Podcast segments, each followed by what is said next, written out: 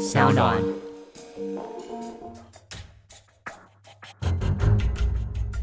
什么是真相？什么是正义？跟着台湾建识权威阿善师，重返那些离奇轰动的命案现场，请听阿善师的见识实录。各位听众朋友，大家晚安，欢迎收听今天的阿善师见识实录，我是阿善师谢松善。大家好，我是子荣。在今天的节目一开始，要先来回复几位听众朋友们的留言呢。有一位每天开车上班的女子留言给我们，说对这个类型的题材蛮有兴趣的。知道阿善师的节目之后，每天开车上下班都会准时收听，非常值得推荐。也谢谢这位朋友哦，每天都会准时锁定节目。另外呢，也跟大家再度分享，我们现在阿善师见识实录，在每个礼拜六、礼拜天晚上八点钟也在。轻松电台 FM 九六点九也可以听到喽。是的，另外一位呢，Kathleen 一零二六，他的留言是说，希望阿赞士呢能分享在美国的时候，跟随呢李昌钰博士呢一起学习的一些经验，跟呢所看到的一些案子。哦，因为呢他非常崇拜我的老师呢李昌钰博士，但是呢因为李博士很忙，所以呢很少在。上国内的节目，好，所以呢，他希望我能分享一些美国的案子。那 k a t h l e n 的留言呢，呃，我想我们会做安排。好，其实呢，呃，我的老师呢，李昌钰博士呢，他办了非常非常多的案子，已经将近呢八千以上的案子。其实很多案子都非常经典，啊，像其中呢有一个非常非常有名的，就是税木机的谋杀案。把人给搅碎了，杀掉以后搅碎了，如何来破案？非常的精彩，也非常的经典。哈，我想我们会找时间呢来做一个安排。嗯，那其实呢，我们在今天的阿善事件是实录的单元当中，跟大家分享的主题是随机杀人。那阿善师之前有碰过，比如说在美国有相关这种随机杀人的案例吗？在美国的随机杀人案子呢，其实也蛮多的哦，蛮多的。啊，比如说我们常常看到呢，美国的校园的枪击案件，对，哦，基本上呢也都是一个一些不满的情绪啊等等，然后呢发泄，所以呢，美国枪支管制的问题呢变成非常严重，有支持的，也有反对的，因为动不动呢我就拿枪去扫射，那这些扫射的。夜店的人、学校的学生，还有路人等等，不都是非常倒霉吗？对不对？另外呢，哦，譬如说呢，呃，有一个案子呢，很早期的，叫泰德邦迪。嗯。哦，各位可以去 Google 一下呢，泰德邦迪。那泰德邦迪这个案子呢，他也是呢，因为小时候的一些心理上的一些冲击，哈，可能父母亲啊等等，哈，对他的。呃，疏于照顾等等，哈，所以呢，心生不满。那后来呢，他也被呢一个他的第一次的女友，就是大家分手了，好，后来呢，他要也心生报复，因此呢，他随机杀了三十几个，哇，三十连续大概五六年杀了三十几个，而且跨了六个州，这是非常有名的一个泰德邦迪的。一个连续杀人案件，当然呢，有一些随机杀人会找小孩啊，因为小孩比较没有那种抵抗力。另外呢，会找一些妓女啦，因为妓女有是随机的哦，跟对象呢发生一些金钱上的一些性行为等等，就找这些人来办案。那当然，我们有机会哈，我们会来谈谈呢，好一些随机杀人的案子。当然，国内也有，其实最早期的。哦，就是呢，像第一件呢，黄富康，对，黄富康呢，就是在台北市德勤东路租房子，哦，把房东杀了。那房东杀了之后呢，还找他的证件，哦，然后呢，到房东住的家里面去杀房东的太太跟房东的儿子。还好呢，房东的太太跟儿子呢，最后存活下来了。那随之而来的就有很多了，像今天我们要谈的那个，哦，就是曾文清这个案子。还有最近，哦，就是呢，在新店呢，王姓男子呢，随机杀了一个无辜的骑士。我看到这个新闻的时候，我真的非常非常的震惊。我说为什么他又出现了？没错哦，因为呢，这种随机杀人的被害人到最后呢，真的是非常的痛苦。但是呢，常常嫌犯都说我是因为我有精神病，我是失觉失调症等等，常常能够逃死。当然，这个问题呢是一个蛮大的问题，值得大家来做一个探讨。对啊，这个案件呢就发生在上个周末，新北市的新店区呢发生了随机杀人案件。这个呢是二十三岁的王姓男子，好像呢是跟他的妻子吵架，没想到呢就拿刀随机的刺向在路边停车的这个机车骑士，导致这一位呢林姓男子呢重伤不治。其实，在台湾哦，从二零零九年开始发生过好多好多这种无差别的杀人或者是伤人的案件。当然呢，我们都想探讨为什么会有这样子一个案件发生。但是阿善师以您的那么多年的经验来说，在台湾这种随机杀人案件比较常见的犯案手法又有哪一些呢？其实，因为在台湾呢，枪支是管制的，对，好，所以呢，大半随机杀人呢都是藏个刀子。嗯，那像黄富康这个案子呢，其实他也是呢，因为工作呢跟财务上的问题哈、所以后来他就呢到蛛网，蛛网去列出一个死亡笔记本，对，好、所以呢他准备一个一个杀害。结果因为这个案子很快就破案了，好、所以呢他没有办法再杀第二个、第三个。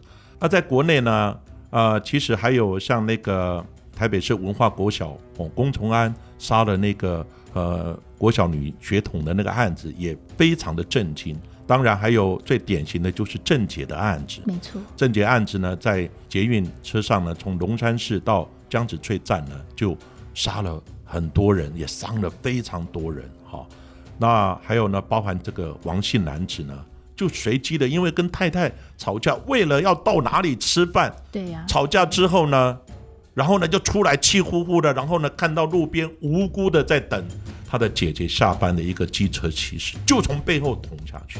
所以呢，几乎呢在国内呢，随机杀人大半都拿刀子。嗯，所以我在这里呢也奉劝各位，各位有时候在停车。等人，甚至于做捷运的时候，不要只顾划手机、打瞌睡、看书。有时候呢，周遭的人物呢，稍微观察一下，哎，可能有一些人呢，突然不明的举动，嗯，哦，因为呢，精神上有问题的，他脸上不会写，但是他的动作跟眼神，至少有一些端倪可以看得出来，哦，所以这一部分在这里特别特别的提出呼吁。哦，有时候我在做结缘的时候，我都不划手机、不打瞌睡，我东张西望的欣赏人也是一个艺术。对哦我想这个各位可以呃学着去观察观察一下。真的要还是要多多注意三分啦。但是在这个案件发生之后，这个凶嫌王姓男子，就像刚才阿善师所说的，他自称有失觉失调症，就是那种解离性的人格分裂啦。他当时只是跟他的老婆吵架而已，就马上的情绪失控。那其实外界就有在探讨说，这个凶嫌到底是不是在装病，要博取大家的同情呢？但是呢，其实常常在这些刑事案件当中，有一个精神障碍的鉴定，到底谁说的算呢、根据阿善是那么多年的经验，到底什么样的刑事案件需要进行这样子一个精神鉴定呢？当然，每一个呢歹徒呢被抓的时候，嗯哦，当然被抓的时候呢，有的是觉得无所谓，对呀、我知道吧？另外呢，啊，有的就会找律师。那律师呢，当然呢，他们也很怕被判死刑。嗯，好、但是呢，因为国内有很多的人，包含哦，你是 Face 联盟啊，或者有的人是反 Face 的不同的立场，基本上我们都予以尊重。但是呢，如果真的要枪决你的话，几乎十个有九个腿都软了。对呀、所以大家还是怕死的。因此呢，在案件发生之后，他一定会讲说我是有精神病，我是呢失觉失调症等等。其实呢，大家都想要呢能够逃避死刑，哦，所以逃避死刑呢，因此呢，检察官或法官呢就会要求哦，这个要进行精神鉴定。不过现在有一个问题，就是呢，你因为精神上的问题而办这个案子的时候，你受受到一个刺激，对，像这个呃王姓的凶嫌呢，他是因为跟太太吵架，然后呢，大家都吵了，就为了说到哪里吃饭这样子一个原因呢，那你为什么不自己杀自己，对不对？你反而出来气呼呼的看到一个无辜的人，我就刺下去。当然，在那个当下，他可能无法治控。有可能。可是你在鉴定的时候，你没有那种刺激源了，所以你看起来是正常的。可是这个刺激只要当下的时候，你是气到极端，完全人是失控的状态。那这个在医生精神鉴定的时候，有时候看不出来。嗯，所以呢，我们精神鉴定呢，基本上呢，我研究过一些案子，他会有不同的看法。哎，这个人有精神病，这个人没有精神病。对那早期说，哦，这个人稍微等级稍微次一点，叫精神好弱。哦，这个人有怎么样？所以你要有那个刺激源，你要有那个情境，才会导致这样的结果。可是你在精神鉴定的时候，你要去探索他心里深层的那个潜意识呢，或是深层的问题呢，有时候不容易。因此，精神鉴定呢，常常就会有不同的看法。当然呢，也有装病的。嗯，没哎，错因为呢，跟人家吵架一时气愤呢，杀了以后啊，我有精神病，我有精神病，甚至有人装病呢，装了一二十年。哇，一二十年，然后呢，就是自自己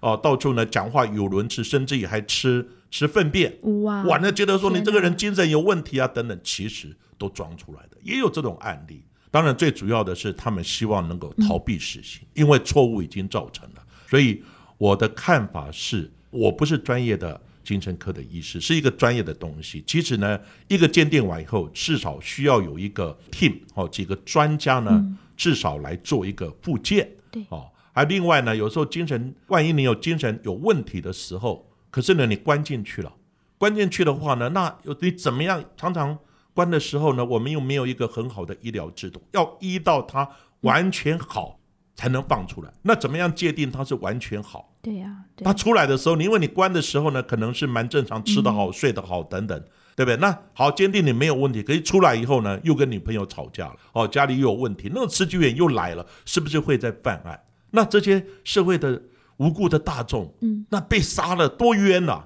所以我看到那个，其实我真的，其实我心里蛮气的。可是 想一想，这个这个就是我们社会的问题。嗯，相信我想大家都还记得，在二零一四年五月份的时候，那时候郑捷犯下了就是捷运的随机杀人案件呢，在当时造成了四个人死亡的悲剧，在之后呢，更引发了至少六起的模仿事件。所以呢，在这边也特别呼吁大家哦，不要过度的转发在案件当时的一个画面，要多多的关心一下身旁亲朋好友的情绪哦。在下一段的节目当中呢，我们将带着大家回顾曾文轻的随机杀人案件。休息一下，马上回来。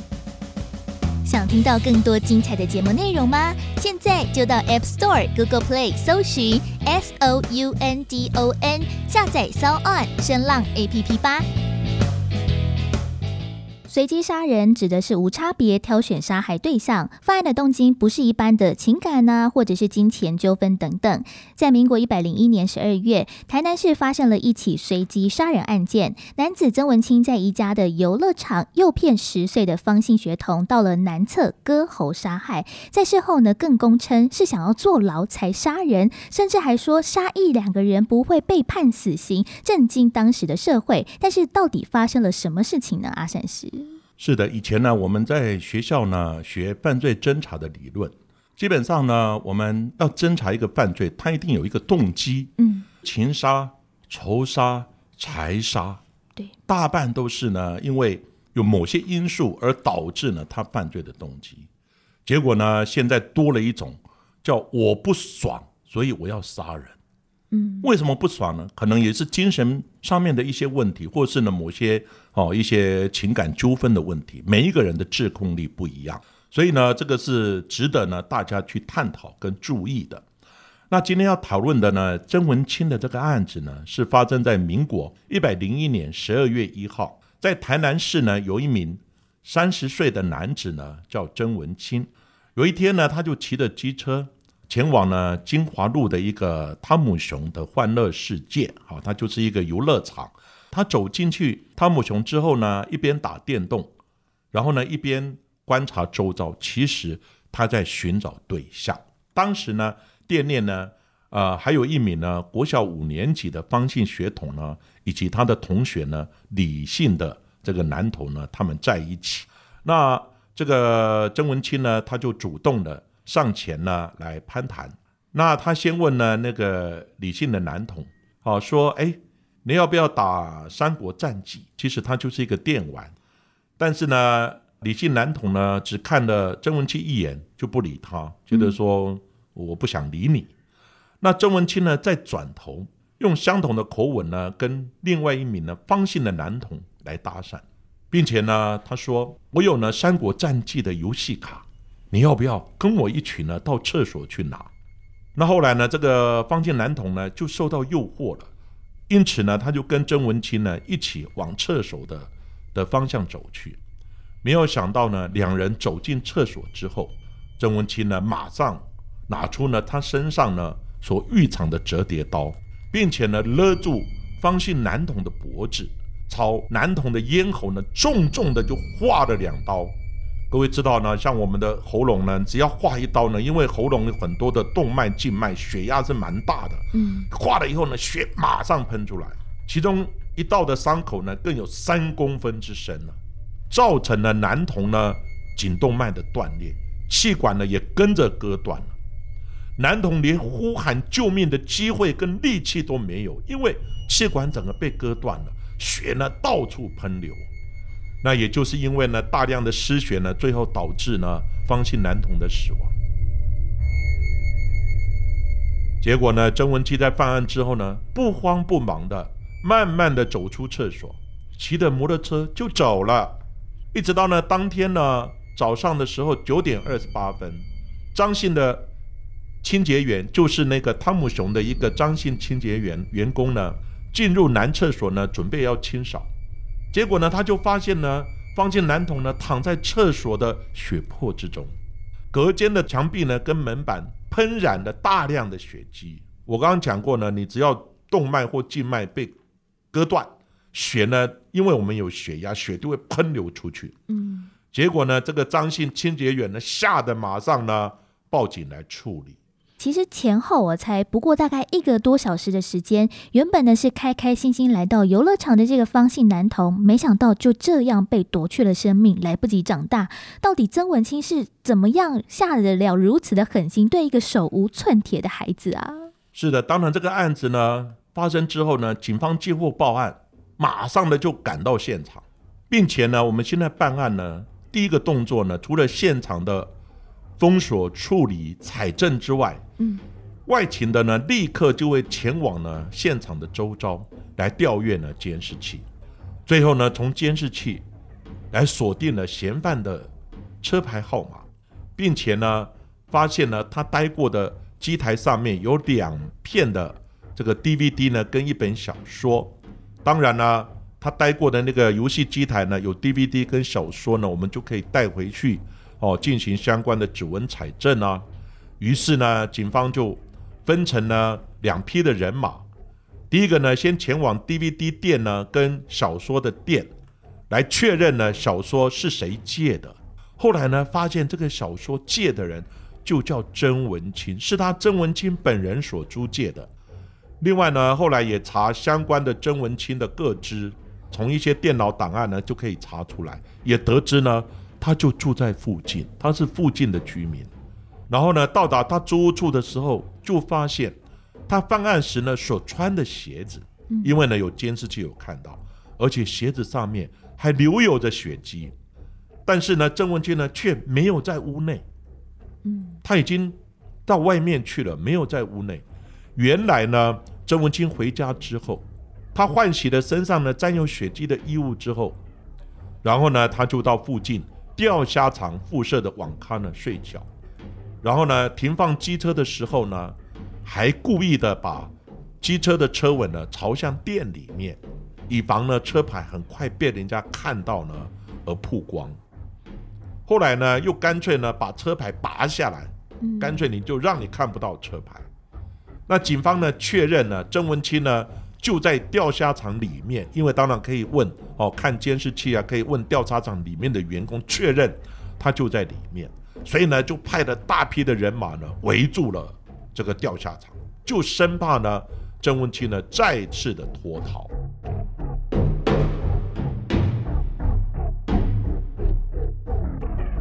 那其中呢，这个一路人马呢就马上上楼，上楼以后呢，就到达了郑文清呢租的那个。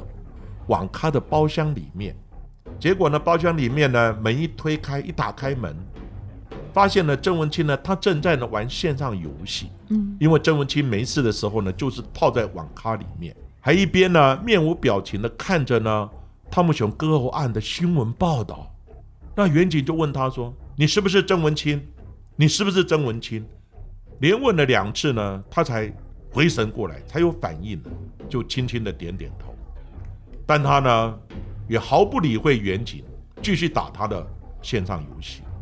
那警方呢确认身份之后，马上就逮捕他，并且呢上手铐。那郑文清呢被逮捕之后呢，他说了，他犯案之前，他有上网去查过，现在的台湾啊，杀一两个人呢是不会判死刑的。如果今天呢犯案后呢没有被抓，我以后呢还会继续的再去杀人，直到呢被捕为止。这个就是一个典型的随机杀人，因为本身个人的因素啊等等呢，典型的我还要继续去杀人。像之前那个黄富康呢，就是租屋网的死亡笔记本呢，就是这种模式。曾文清呢，他近乎呢没有情绪的表现，非常的冷淡。他的冷淡呢，让远景呢也吓一跳，真的实在是令人难以相信。在当年这个汤姆熊的割喉案哦，成为了台湾犯罪史上第二件的随机杀人案件，而且呢，这个被害人只有年仅十岁，也让大家呢更加重视这个案件后续的发展。但是呢，大家一直想不通的是，到底为什么曾文清要杀人，而且是随机杀人呢？当然呢，随机杀人一定有很多的理由。嗯，简单讲呢，他的自控力呢已经没有办法。其实我们都知道呢，每一个人都有一个潜意识，对，那觉得某一个人我看了很不高兴，非常的不满意，甚至于呢愤怒的想要打他。可是你的潜意识自控下来，因为我打他以后，我可能会有被告等等，甚至于会造成人命的伤亡。所以呢，这个随机杀人呢，现在我们最重要的就是要探索随机杀人他到底发生了什么问题，他脑筋里面到底在想什么。像郑杰的案子也是一样。其实严格讲起来，如果他经过鉴定结果，他是有失觉失调或者精神上面的一些问题的话，严格讲起来他是病人。但是呢，他犯了案，他又叫犯人，所以在病人跟犯人之间，你怎么样去拿捏？病人我们当然要把他送医去救治嘛，医疗到好再把他放出来。但是犯人我们就要把他送到监狱里面去悔改，嗯，知道吧？当然也希望能矫治成功，让他呢能够回归到社会，当做正常的人。但是这个之间呢，常常就有很多的纠葛没错，哦。我刚刚也谈到呢，精神鉴定呢，其实本身也蛮多问题的。还有呢，在包含国内的精神病患的矫治呢等等呢，其实如何鉴定他真的可以回归社会等等，当然有一套机制，不过我觉得做的不是非常的完整。那这个案子呢，我们来做一个探讨。民国一百零二年呢九月的时候，法服呢就是法律扶助基金会呢接到了曾文清这个案子之后，有一位呢翁迅的辩护律师呢，他就去会见了这个曾文清。那这个辩护律师他也说呢，我真的想不通他为什么要杀人。嗯，因为你用一个正常人的思维，你绝对想不通为什么要杀人。就像那个王姓的嫌犯杀了新店的那个无辜的骑士，为什么要杀人？直到有一天呢，翁律师呢去探视的那个曾文清呢，曾文清突然提出说，他希望呢律师呢帮忙买一些干粮还有饮料。原来啊，在事件发生之后，郑文清的家人呢都不敢去接触他，不敢去探望他，远远的把他隔离在外。在律师呢开始呢帮曾文清呢去买了一些食物之后，曾文清呢才开始愿意呢跟律师呢来说话，他才呢慢慢描绘出这三十年来他是如何生活的。那根据呢一些媒体的报道呢，原来呢曾文清在小的时候，爸爸和妈妈呢玩心很重，几乎呢每天晚上呢都跑酒店啦、夜夜笙歌啦。那曾文清的弟弟呢，可以呢习惯了那种场合，但是曾文清呢就没有办法忍受，他就会哭会闹，所以呢，曾文清的爸爸呢，干脆我就把曾文清呢丢在家里面，让他一个人在家。后来父母亲呢，也因为一一些因素呢，后来离婚了。所以呢，曾文清在国小的时候便开始呢做出工，要赚钱呢来养爸爸。嗯，小孩子的时候他就没有儿童的那时候的一个欢乐呢，就开始要做工来赚钱来来养爸爸。然后呢，甚至于呢，这些钱呢要让弟弟来念书，他心里当然不高兴了。为什么弟弟可以念书，我就要做出工来养活家里？工作场合大多都是成年人。所以呢，他完全没有一个谈话的对象，因此呢，也养成了他孤僻的个性呢，很少跟人互动，几乎都没有朋友。另外呢，在小时候，曾文清呢还被送到呢跟二叔呢一起工作。那二叔呢，他是呢在台南一家呢组装游览车的工厂来工作。那曾文清呢就送去呢跟二叔哦一起呢当学徒。一直到呢二叔呢过世的时候，曾文清才离开。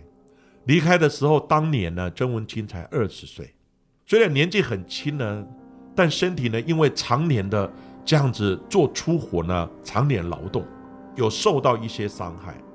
之后呢，他到铁工厂、五金工厂也工作，也都是粗活，也因为呢电镀作业的时候一不小心伤到他的眼睛。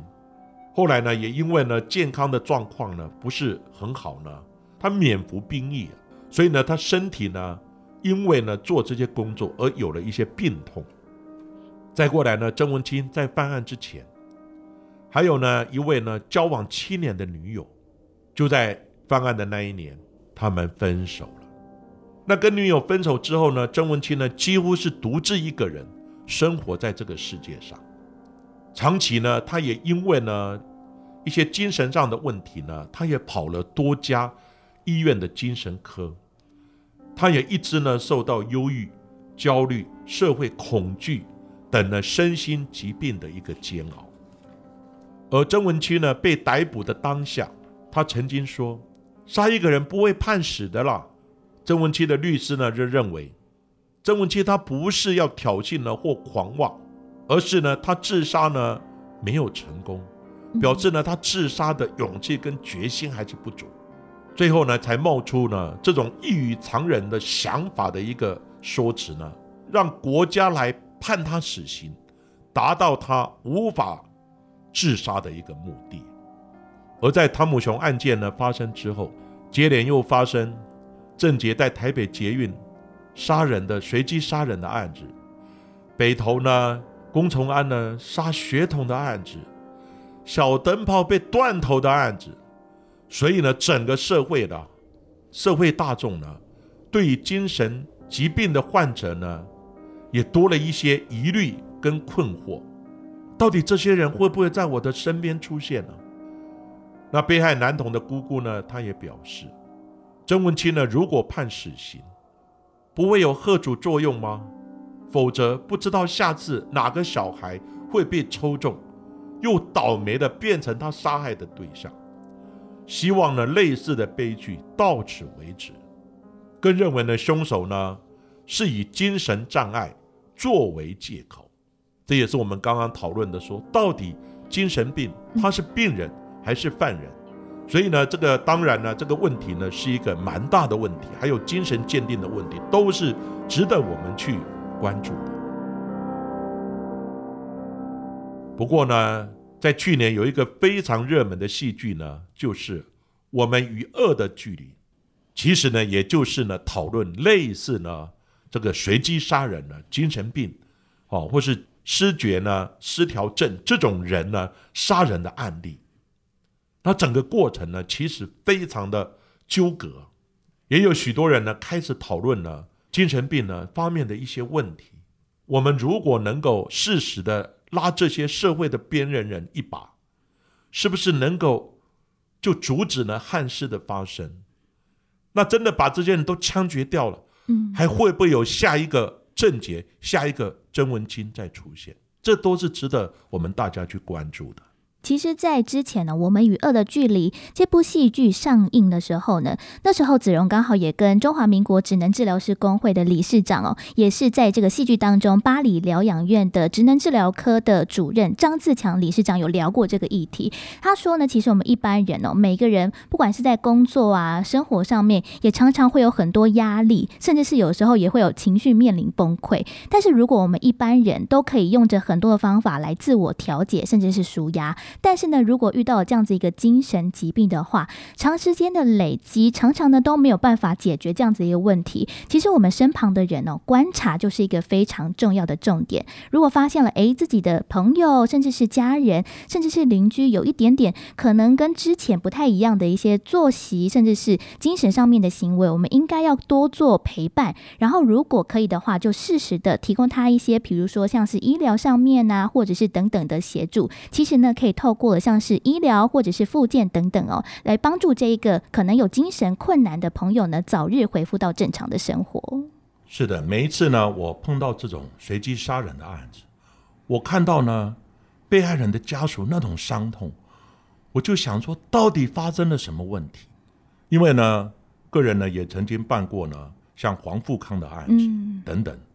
当然，我不是这方面的专业。其实呢，这种。问题的发生牵扯到的是一个社会的问题，是一个家庭的问题，是一个教育的问题。其实呢，大家都有责任一起来关注这些问题。嗯，那这些人呢，其实他的人格的转变或是偏差呢，其实都是有迹可循的。对，所以你家庭多一点关爱，家庭的父母呢多一点责任心，教育呢也多一点注意。真的有问题了，社会呢也应该呢有一个医疗的机制呢，把他们送去做医疗。嗯，因为呢，他们如果在失去爱，又没有办法自控，慢慢的会变成忧郁跟焦虑这种状况。所以我看到呢，有很多的自杀者，大半呢都是这种忧郁症。对对，忧郁呢，因为有很多的问题积压的，他没有办法解脱，因此呢。他就会感觉到有一股莫名的力量，驱使的他两脚移动到楼上，然后跳下来。可是躁郁症的人是怎么样呢？他就是说，我有一股恨，一股怨，我无法发泄的时候，我像火山爆发一样的，我就会拿着刀子，拿着枪，我要去寻找发泄的宣泄口。当然就是这些无辜的社会大众。但是呢，这些问题呢，其实我们从家庭、从学校。从社会方面，其实都可以看得出端倪出来。像郑杰，其实学校已经注意到了，嗯，没错，同学也有反应了。但是呢，学校在这一部分没有进一步的在，譬如说引介进行相关的观察、鉴定、医疗等等。那最后呢，他因为呢，也是因为很多很多的问题，导致呢，他整个情绪失控爆发。我就是想杀人，现在多了一个。杀人的动机就是我不爽，我就想杀人。其实这是蛮可怕的。那你如果这个人呢，好，你说把他关进去了，把他枪毙掉了。其实像郑杰枪毙掉以后，其实随机杀人真的停滞了一阵子，嗯，大概停滞有五六年之久。对。那最近呢，从王姓的这个嫌犯呢杀了这个无辜的骑士之后，我心想又来了。所以呢，这个问题会一而再、再而三的发生。因此呢，从发现。从关爱，从送医疗，从送鉴定，到最后呢矫治，到最后呢回归社会，回归社会还要去追踪这一系列的，都应该有一个完整的配套措施。不过呢，其实，在汤姆熊事件之后，在社会呢又开始讨论起到底死刑的存废这个问题。因此呢，在案发的当年十二月二十一号，法务部呢也核准执行了像是有曾思如、洪明聪、还有黄贤正、陈金火、广德强还有戴德颖的六名死刑犯的枪决。在外界呢普遍都认为哦，跟这一起的汤姆熊事件是非常的有相关的。而且除此之外，在台南市议会也通过了台南市的电子游戏场的。设置自治条例，在其中哦特别明定，在未来要申请在台南市设立电子游乐场的时候，必须要距离学校还有医院至少呢一千公尺以上，来减少学童的逗留或者是沉溺在游戏的问题哦。同时呢，也要呼吁家长呢，平时真的要多多的关心学童的人身安全。其实呢，在汤姆熊的案子发生以后，那政府也感觉到事态严重，所以呢，其实我认为有一个警示作用，在案发的当年呢，就枪杀了这个六名的死刑犯。嗯，那枪杀之后呢，后来还是陆续的发生，对，跟着呢就是有文化国小的哦，还有呢小灯泡的事件。最后呢，在小灯泡事件之后，又执行了郑杰一个人的一个枪决。但是我刚刚讲过，枪决之后问题就解决了吗？当然是有一点警示作用。在五六年后，又发生了新店这个随机杀人案子，所以呢，这个问题呢是值得从我们呢个人、从我们的社会、从我们的教育、从我们的政府，大家都应该去注意的。那今天呢，郑文清的案子我们就先讲到这边，也欢迎呢听众朋友呢大家留言发表你们的看法，分享呢大家的一些观点。虽然说随机杀人案件呢，大多是以现行犯逮捕为多数，但是还是有一定的比例是嫌犯脱逃之后，经过了警方的查缉哦，而逮捕到案的。而今天的案件当中，也可以发现哦，其实监视录影的系统对于案件的进展呢是非常的重要的。其实，在一般的警方接获到案件时候，是不是第一时间就是调阅监视器呢？那在早期如果没有监视系统那么发达的时候，我们警察或者是刑警都是如何办案的呢？阿善师。当然，警察要办案呢，一定要找证据，找证人。嗯，那当然呢，也要探索呢，哦，可能的犯罪的动机，可能的嫌犯的范围等等。对。